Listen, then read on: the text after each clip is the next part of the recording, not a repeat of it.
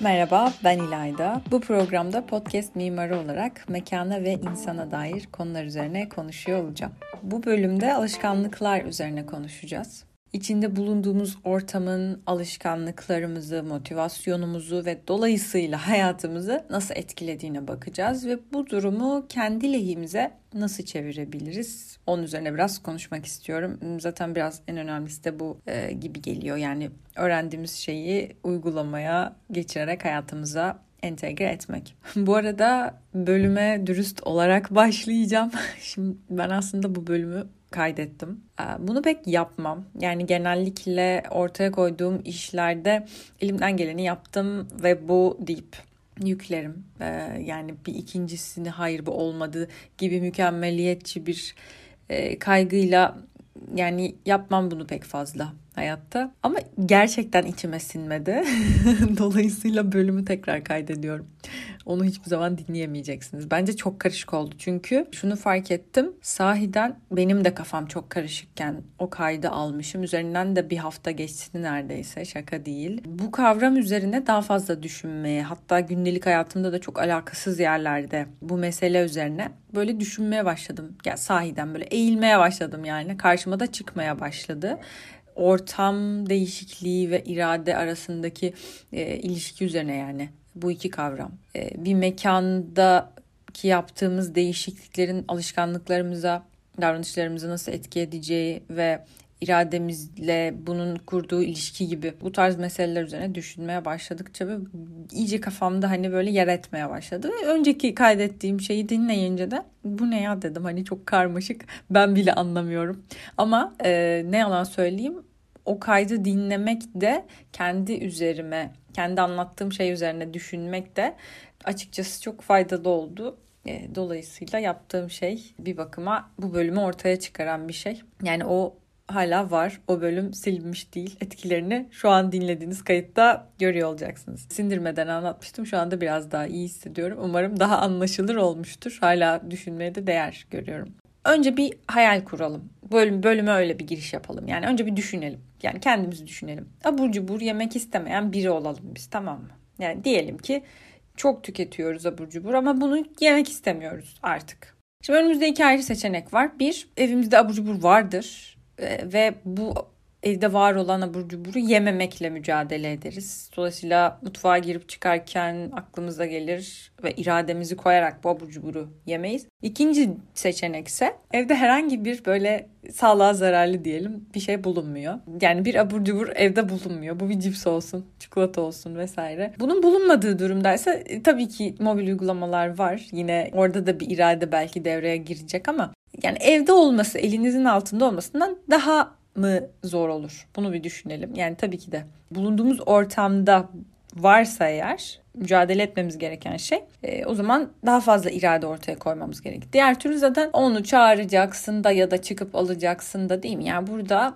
aslında birazcık küçük küçük ortamdaki bir değişikliğin e, bizim irademizi kullanmamızı kolaylaştırıp zorlaştırdığını görüyoruz. Ki e, biraz böyle kendimize bunu aslında gündelik hayatta şöyle yapabiliyoruz. Ben iradesiz bir insanım diyebiliyoruz. İşte çalışmaya başlamak istiyorum ama bir türlü başına oturamıyorum diyebiliyoruz. Veya kötü bir alışkanlığımız varsa bu alışkanlığı yani bu kötü alışkanlığı bırakmaya çalışırken yine kendimize yüklenebiliyoruz. Hani burada bazen bahanemiz ben bırakmak istemiyorum bu kötü alışkanlığı da olabiliyor veya ben yapamıyorum bunu gibi bir yerden de olabiliyor. Şimdi çok fazla kendimize odaklandığımızı düşünüyorum bu noktada. Ben yapamıyorum veya ben irade sahibi değilim gibi bir ne denir kendimizi küçük bir aslında şiddet uyguluyor olabiliyoruz. Biraz daha e, bu durumu rahatlatmak için aslında tamam kendimizi değiştirebiliriz fakat bir tık çevreden buna başlarsak bazen kendimizi zaten rahatlıkla değiştirebiliyor oluyoruz. Kaydı almadan önce açıkçası James Clear'ın Atomik Alışkanlıklar e, ismindeki bir kitabından ilham aldım. E, ve bu kitapta şöyle bir cümle var. Önce o cümleyle başlayalım sonra üzerine konuşuruz.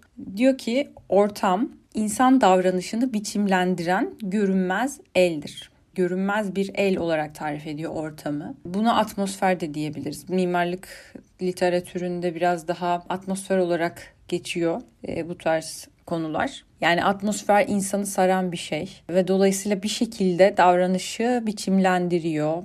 Yani en basitinden çok şık bir ortama girdiğimizde elbette bizim de hani hal ve hareketlerimizde bir dönüşüm e, oluyor ve bu görünmez de bir el tarafından sahiden de hani çok da ister istemez aşırı rahat davranamıyor olabiliyoruz vesaire vesaire. Şimdi diğer yandansa sahiden kendimiz ze odaklanmak. Yani atmosfere girdiğimizde yaptığımız davranışlardan tamamen kendimizi sorumlu tutmak da çok fazla özne merkezli düşünmek oluyor aslında. Ben yapamıyorum diye yüklenmek de buna dahil. O atmosfere girdiğinde yaptığım tüm hareketlerden kendini sorumlu tutmak da buna dahil. Ve aynı şeyin başarı için de geçerli olduğunu düşünüyorum. Yani ben düşünmüyorum aslında okuduğum şeylerden de böyle gördüğüm, çıkardığım bir yorum diyelim. Bir başarı elde etmek istediğimizde tabii ki de zaten bizimle başlıyor bu. Yapan biziz bunu, eyleyen kişi biziz. Fakat bu eylemin gerçekleşebilmesi için uygun koşulların oluşturulması gerekiyor esasında. Bir değişiklik yapmak istiyorsak bunun en kolay şekli, kolay diyorum özellikle. Çünkü sayeden bazen hayatı zorlaştırıyoruz kendi kendimize. Hani biraz dışarıdan başlamak olabiliyor.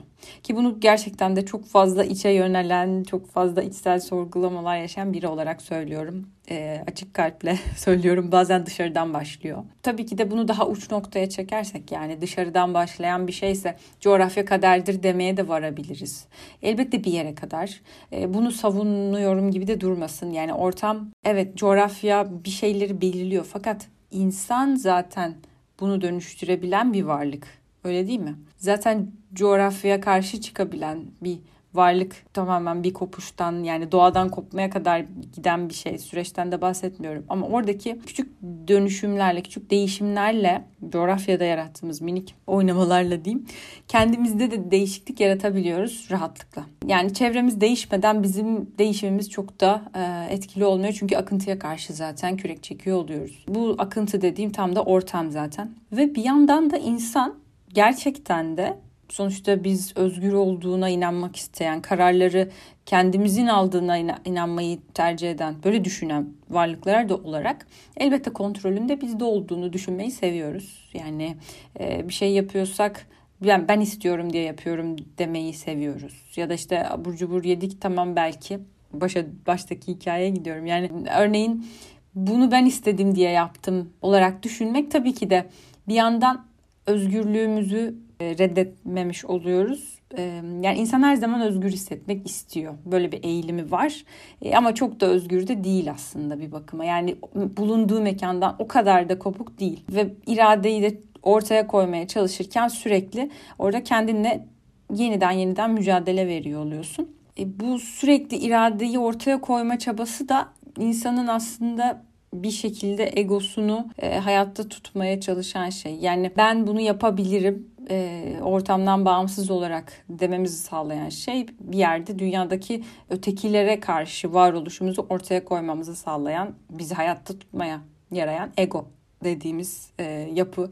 Hani ego, süper ego, id tarafına biraz gönderme yapıyorum ama oraya çok girmeyeceğim. En azından bu kayıtta. Ama pratikte de mesele biraz kendi yani öz kontrolümüzden ziyade disiplinli bir ortam yaratmak. Yani biz disiplinli bir insan olmak istiyorsak eğer başlangıcı disiplinli bir ortam yaratarak sağlayabiliriz diyorum. Ben demiyorum yani bunu birçok araştırmalarda söylüyor.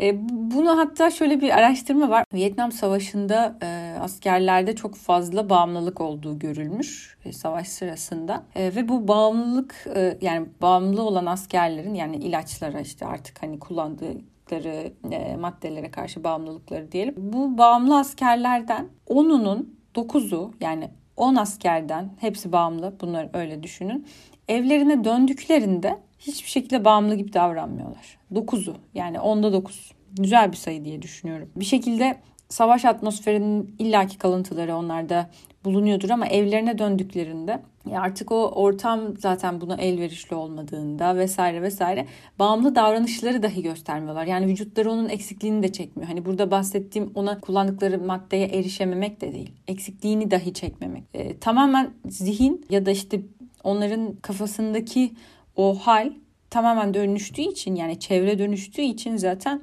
e, öyle bir çağrışım bulunmuyor bu maddeyi kullandıkları maddeyi kullanmaya dair bir çağrışım yok etrafta. Bir uyaran bir şey yok. Zaten sıcacık evlerindeler ya da her ne nasılsa hayatları. Böyle bir gözlem yapılmış. E, bu baktığımızda da tabii ki büyük oranda ortamda e, biz hani en azından modern insan olarak beş duyumuzdan da bilimsel olarak da en çok reseptör bulunan duyumuz görme duyusu. Beynimize en çok reseptörle bağlanan çok en güçlü duyularımızdan birisi görme duyusu olarak e, geçiyor. Gördüğümüz şeylerdeki ki bir savaş ortamında görülenleri ve hani herhangi bir evde görülenleri karşılaştırabiliriz. Gördüğümüz şeylerdeki küçük bir değişiklik de yaptıklarımızda büyük bir kaymaya yol açıyor. E, bunu geçelim savaşı süpermarketlerde de görürüz. Yani herhangi bir mağazada görebiliriz ya da mesela marketlerde göz hizasındaki ürünler her zaman çoğu zaman yere yakın olanlardan daha fazla satılır. Zaten ona göre tasarlanır marketlerde. Ürünlerin neyin, nere, neyin nereye koyulacağı biraz buna göre ayarlanır. Peki tamam e, evet böyle bir şey var. Anladık ortam et, e, ortam önemli. irademizi kullanmada da e, ortamı yaratmak vesaire.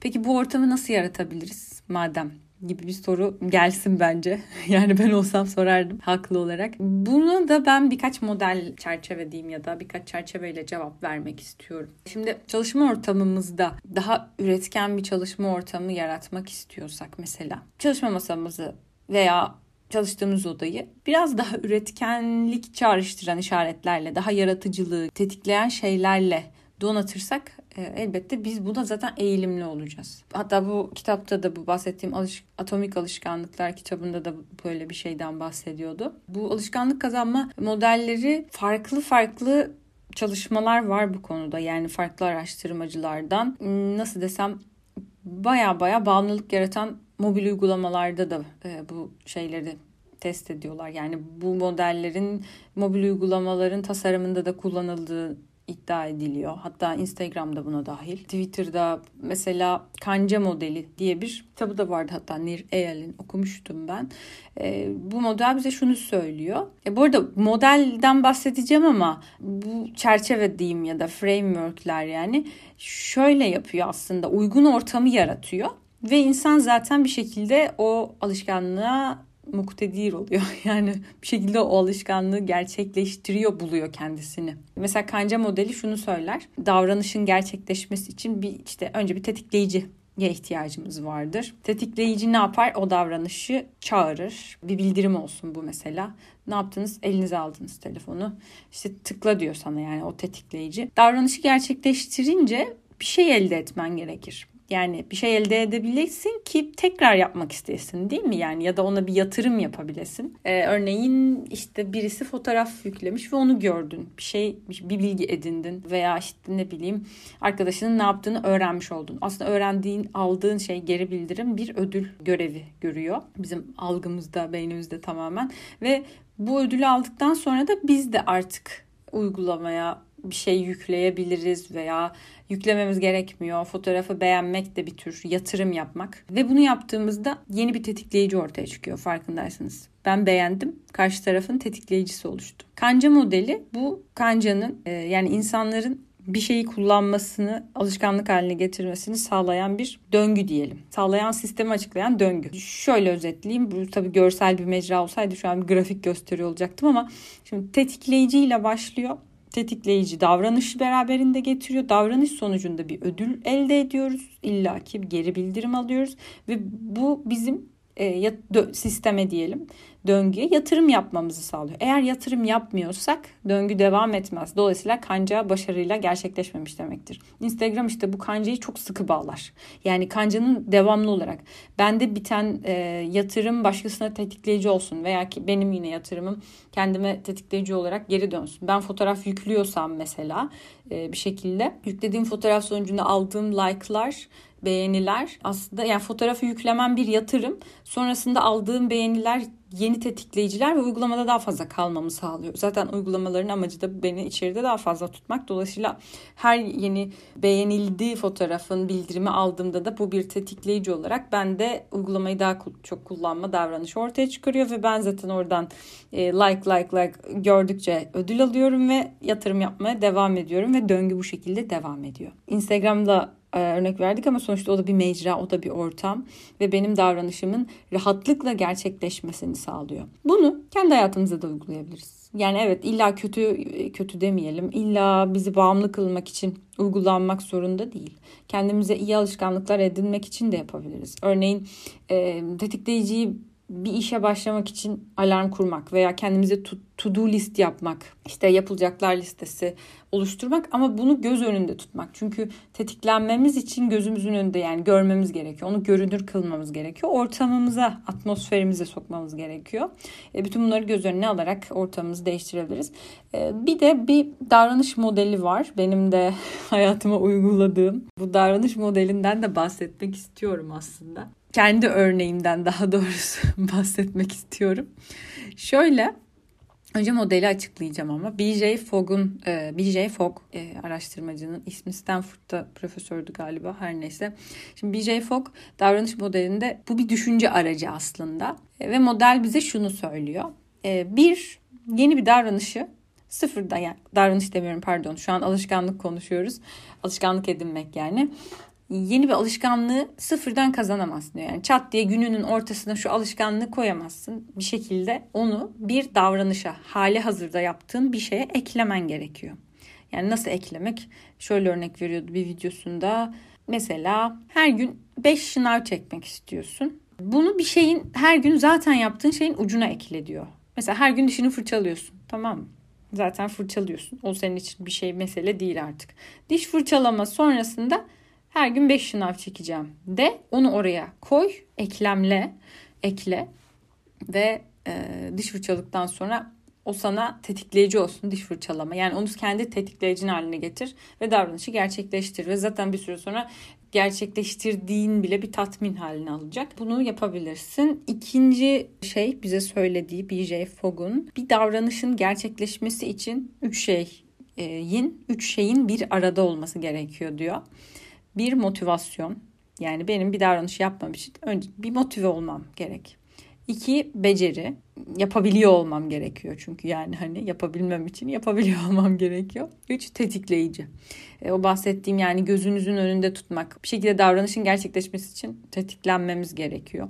Bu büyük şeyler değil bu arada. Yani motivasyon işte büyük hayaller kurup şu an çok motiveyim den bahsetmiyorum. Yani sahiden ondan bahsetmiyorum. Yani çok küçük şeyler. Şöyle söyleyeyim. Yani motivasyon bir şeyi kaybetme korkusu da olabilir. Herhangi bir duyguyla ilişkilendirilen bir şey. Beceri zaten yapabiliyor olmak. Yani onda bir şey yok. Bir şey yapabiliyor musun, yapamıyor musun? Kendi örneğimi vereyim. Çok basit. Her yaz ben çok dondurma yerim. Dedim ki bu yaz yemeyeyim o kadar. Yediğim dondurma da böyle şey değil. Sahiden bu zararlı olanlardan yani çok ağır şekerli, kremalı vesaire bir dondurma seviyorum yalan yok ama azaltmak istedim yani böyle bir şey yapmak istedim. Zaten azaltınca iyi geldiğini düşünüyorum. Çünkü hani sahiden gün aşırı ya da belki her gün yiyordum öyle bir şey. E, tamam dedim bunu ben nasıl azaltabilirim? Bir de bir süredir böyle ben avokadoyu çok severim ama avokado alma, alırken böyle hep şey oluyorum. Ya çok pahalı bir şey avokado. Hani almasam da olur mesela gibi böyle bir şey ama ha, gerçekten tadını seviyorum. Onda sıkıntı yok. Ama hep içeride bir bahanem var avokadoya dair. Yani o pahalı bir şeymiş gibi.